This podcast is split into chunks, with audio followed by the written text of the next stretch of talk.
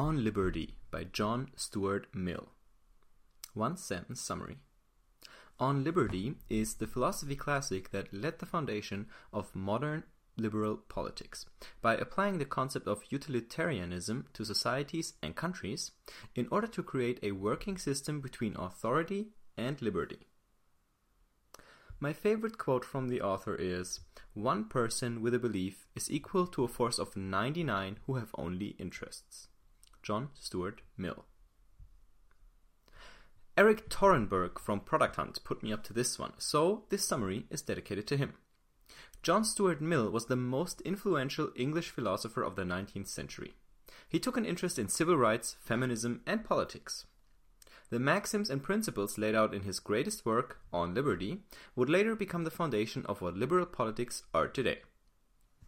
Lesson 1 Democracy alone does not guarantee personal freedom. Lesson 2 The only reason to limit liberty should be to save people from harm. Lesson 3 False opinions are not only good, they're important. Let's take a stroll down politics lane. On Liberty, Lesson 1 Democracy alone does not guarantee personal freedom. This answers the question Is democracy the best political system that we have today? Ancient Greece, England, pre World War II Germany, Libya, Egypt, Cambodia, we all know plenty of cases of dictatorships and need not discuss the terrible consequences a single leader tyranny can bring about. Today, we widely accept democracy as a useful tool to limit the power of political authorities by letting the people elect their political rep- representatives. But Mill says democracy alone still isn't enough to ensure personal liberty. Why? Because in this model, the majority rules over the individual. Yes, the elected officials are what the majority wants, but that's not the same as allowing each individual to govern him or herself. Personal freedom can still be threatened in a democracy by something that he calls social tyranny. This happens when the majority imposes their opinions, views, and beliefs on individuals who don't agree. For example, while today a lot of religions are common and accepted in the US, as recently as 1950, 91% of all Americans were Christians. It's easy to imagine that all people from other religions were often criticized, excluded, and sometimes even prosecuted just for holding a different belief than the majority. So, no, democracy alone won't solve all of our problems. On Liberty, Lesson 2 It's only okay to limit people's freedom when you're trying to save them from harm. This answers the question Is there a scenario where it actually makes sense to limit people's freedom? One of the rational principles that Mill suggests we adopt in order to truly assure personal freedom is that we meddle in and limit other people's freedom only when the reason is that we want to save them or others from harm. There are three possible scenarios where interference with personal freedom can prevent harm. 1. Harm by default. 2. Harm by omission. And 3. Harm by accident. Some examples. Harm, harm by default means a person is known to cause harm to him or herself or others under certain conditions. In that case, legal entities should restrict their freedom until set conditions are cleared. This could mean punishing drug addicts with prison time, letting drunks sober up at the police station, or heavy fines for reckless drivers. Harm by omission could be bystanders watching a murder, or tax evasion. In this case, the government should use certain government agencies, like the IRA, to enforce people's contribution to the greater good.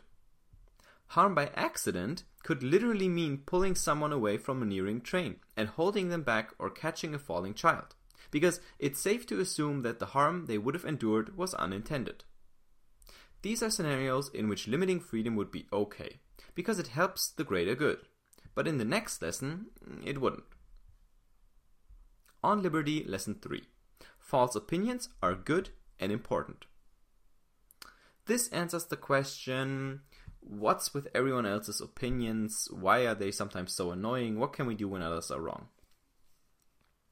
You would probably agree that we'd all be better off if people with radical opinions stopped sprouting them around on Facebook, in public, and at work. But Mill says that's not only wrong, prohibiting false opinions would actually hurt our society. He says it's important to be confronted with wrong and heavily controversial opinions because it gets society to think about if and why the common opinions are correct in the first place. If what you believe about gender equality wouldn't constantly be tested and argued against, you'd eventually just start accepting it as the norm, which would lead right back to the problem in the first lesson. When we reduce our convictions and values to mere customs and stop questioning their reason, we simply mimic what everyone else is doing, and they won't affect our characters much. Never stop questioning yourself and challenging your own opinions. As billionaire partner of Warren Buffett, Charlie Munger would say, I never allow myself to have an opinion on anything that I don't know the other side's argument better than they do. Here's what I learned from On Liberty by John Stuart Mill.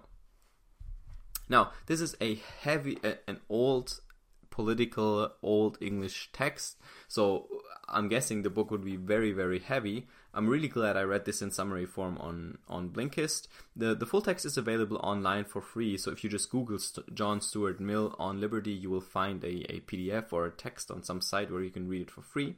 But if English is not your first language, that might be pretty pretty tough. Now, he has a very high level thinking, obviously. Uh, he knows all about complex systems and, and these abstract concepts that politics are. Um, but I think for books like this, it's really valuable to have it in, in condensed form or where someone who understood it read it already and sort of put it into easier words to grasp.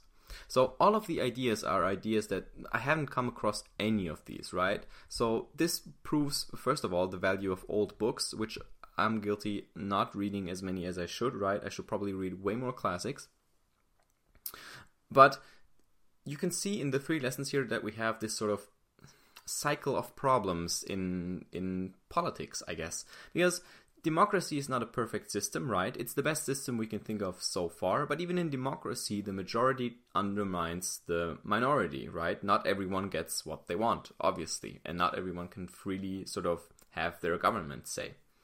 Now, we do this obviously to limit harm and and these cases harm by default, harm by omission, harm by accident. So this is the best system we can think of to sort of limit harm and at the same time give as many people as possible freedom.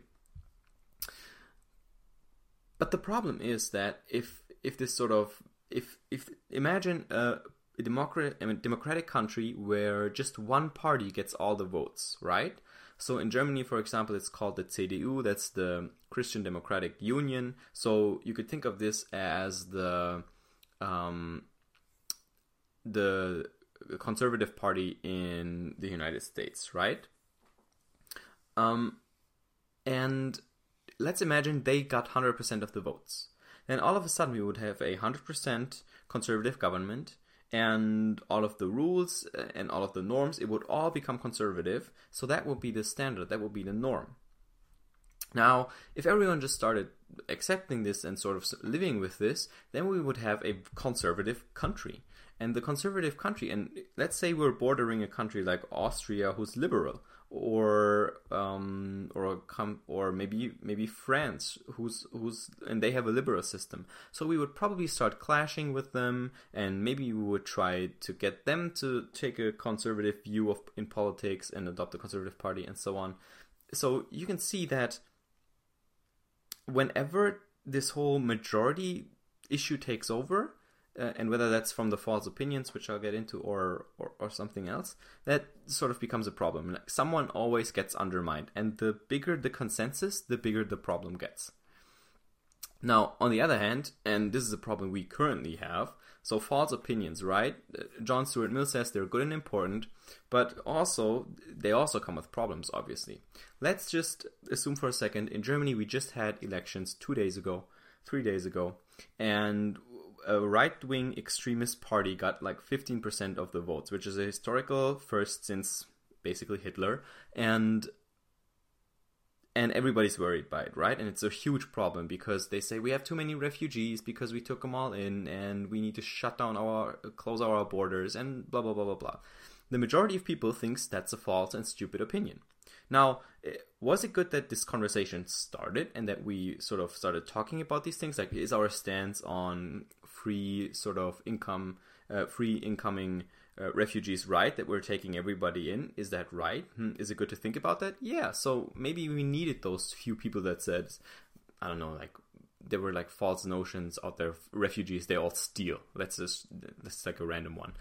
And was it good that we had these false or stupid opinions so that we started thinking about it? Sure.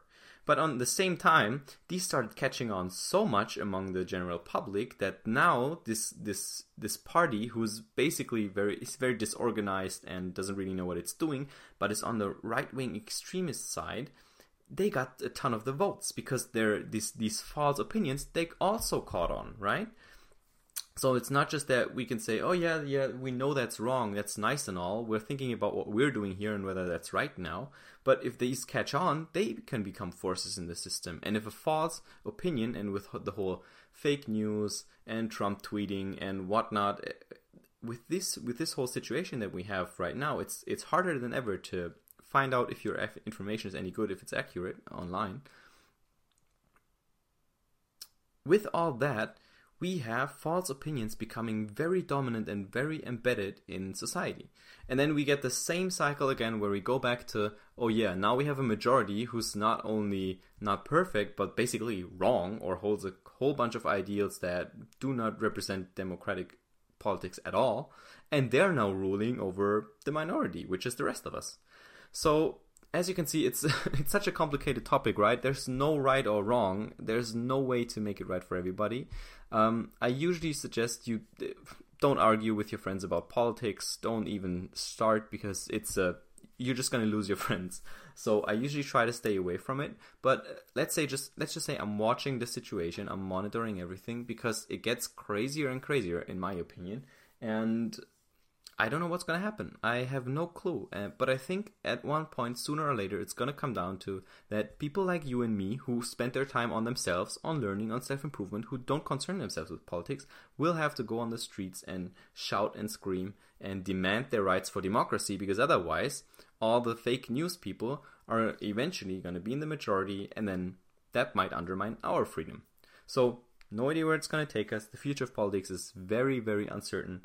Um, I hope you'll take some time to think about it. If if anything, please do that.